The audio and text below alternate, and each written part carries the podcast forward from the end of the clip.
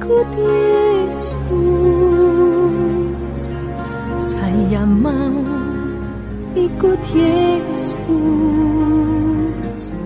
Sampai selama-lamanya.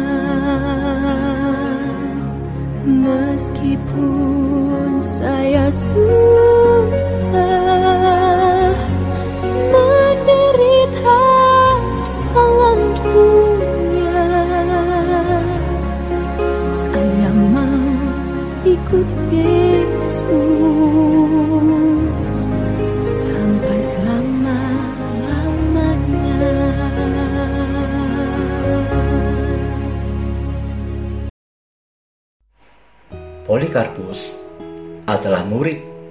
Rasul Yohanes yang pada saat itu menjabat sebagai pemimpin gereja di kota Smyrna. Ia sudah sangat tua, yakni sekitar 101 tahun. Provinsi Asia, di mana kota Smyrna ini ada, dipimpin oleh seorang gubernur Romawi yang bernama Statius Quadratus. Pada saat itulah terjadi penganiayaan besar-besaran terhadap jemaat-jemaat Kristen karena mereka menolak mengakui Kaisar Romawi sebagai Tuhan. Ada banyak orang Kristen yang dibunuh pada masa itu. Sebagai pemimpin jemaat, Polikarpus menjadi sasaran penganiayaan dan karena itu murid-muridnya mengasingkan dia ke sebuah tempat persembunyian yang aman, walaupun sebenarnya ia tidak mau. Sepanjang dalam masa persembunyian itu, Polikarpus menghabiskan waktunya untuk berdoa. Pada suatu hari, ada acara perlombaan di stadion olahraga kota Smyrna. Dan entah bagaimana awalnya, tiba-tiba orang mulai berteriak, Tangkap Polikarpus! Tangkap Polikarpus! Tetapi ketika mereka menyerbu gereja Smyrna, Polikarpus tidak ada di sana. Para tentara Romawi lalu menangkap seseorang dan menyiksanya sampai ia terpaksa memberitahukan tempat persembunyian Polikarpus. Pasukan Romawi bergerak menuju tempat persembunyian itu. Pada saat para tentara itu tiba di depan rumah, Polikarpus menengadahkan wajahnya ke atas sambil berkata, "Jadilah kehendakmu." Lalu ia turun menemui para tentara yang hendak menangkapnya. Satu hal yang menarik adalah ketika mereka hendak menangkapnya, Polikarpus memerintahkan murid-muridnya untuk menyediakan makanan dan minuman bagi semua tentara itu. Lalu ia meminta waktu kepada pemimpin pasukan untuk berdoa selama satu jam. Tetapi ia berdoa dengan sangat bersungguh-sungguh sehingga mencapai dua jam. Ia berdoa sedemikian rupa sampai dikatakan bahwa tentara-tentara yang mengawasinya pun tersentuh hatinya. Selesai berdoa, ia pun dikirim menuju pusat kota Smyrna. Sementara dalam perjalanan, kepala tentara yang kasihan kepadanya berkata, "Apa ruginya mengatakan kaisar adalah Tuhan dan memberikan persembahan, lalu engkau dibebaskan?" Namun, Polikarpus tetap tegak dalam pendiriannya ia berkata kepada kepala tentara itu, "Bagiku, hanya Yesus Kristuslah Tuhan." Akhirnya, kereta yang membawa Polikarpus tiba di kota. Ia digiring ke tengah-tengah stadion olahraga dan ia diadili di sana oleh gubernur Quadratus. Pada saat memasuki arena itu, ia dikuatkan oleh suara dalam hatinya yang mengatakan, Kuatkanlah hatimu, Polikarpus, dan hadapilah orang itu.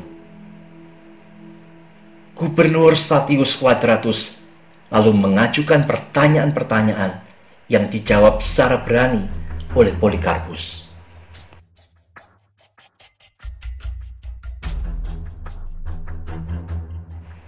Polikarpus, maukah engkau mengakui bahwa Kaisar Romawi adalah Tuhan? Tidak. Tahukah engkau bahwa penolakanmu bisa saja mengakhiri nyawamu, hai orang tua? Kasihanilah usia lanjutmu sendiri. Jadi, katakanlah bahwa Kaisar adalah Tuhan. Sekali lagi aku katakan, tidak. Engkau keras kepala, hai orang tua busuk. Sekarang, bersumpahlah, kutukilah Kristus, dan aku akan membebaskan engkau.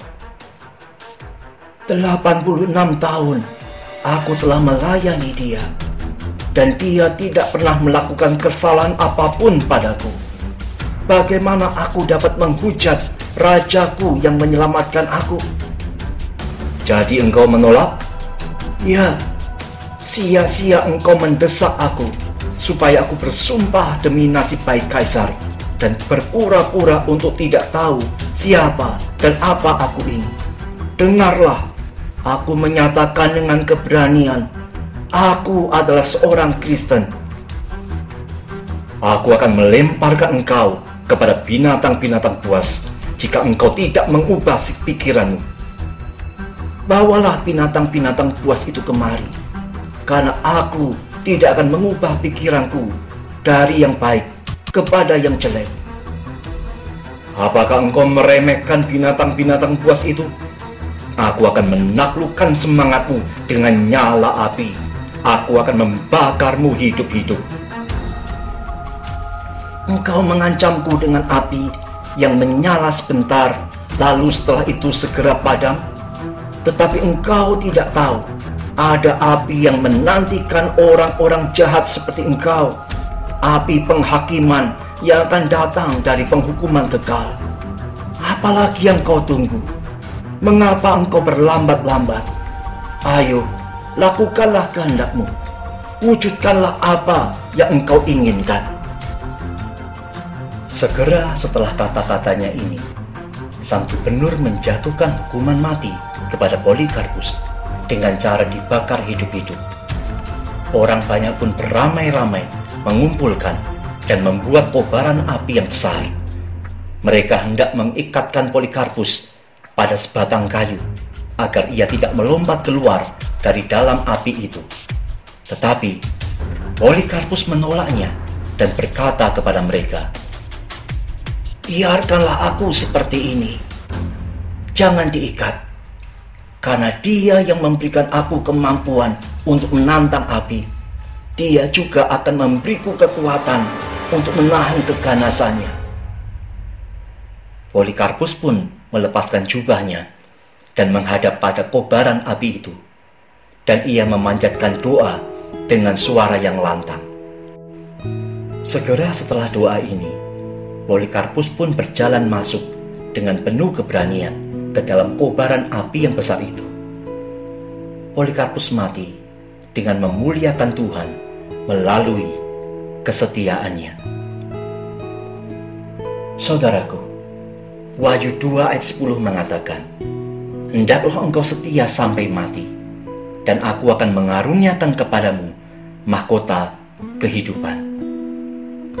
Apa pun pergumulan dan kesulitanmu saat ini, Pesan firman Tuhan begitu jelas.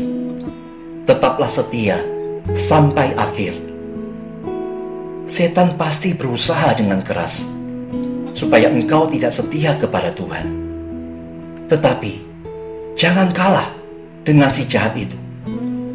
Kiranya pesan firman Tuhan dan kesaksian tentang Polikarpus ini meneguhkan dan menguatkan kita untuk setia sampai akhir.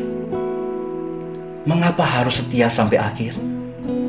Karena Yesus Kristus, Tuhan kita, telah setia sampai mati untuk menyelamatkan kita. Karena ada mahkota yang Tuhan siapkan bagi kita.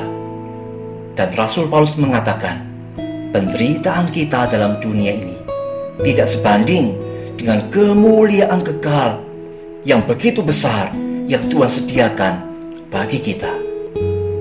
Mari saudaraku, saat ini nyatakanlah setiamu kepada Tuhan.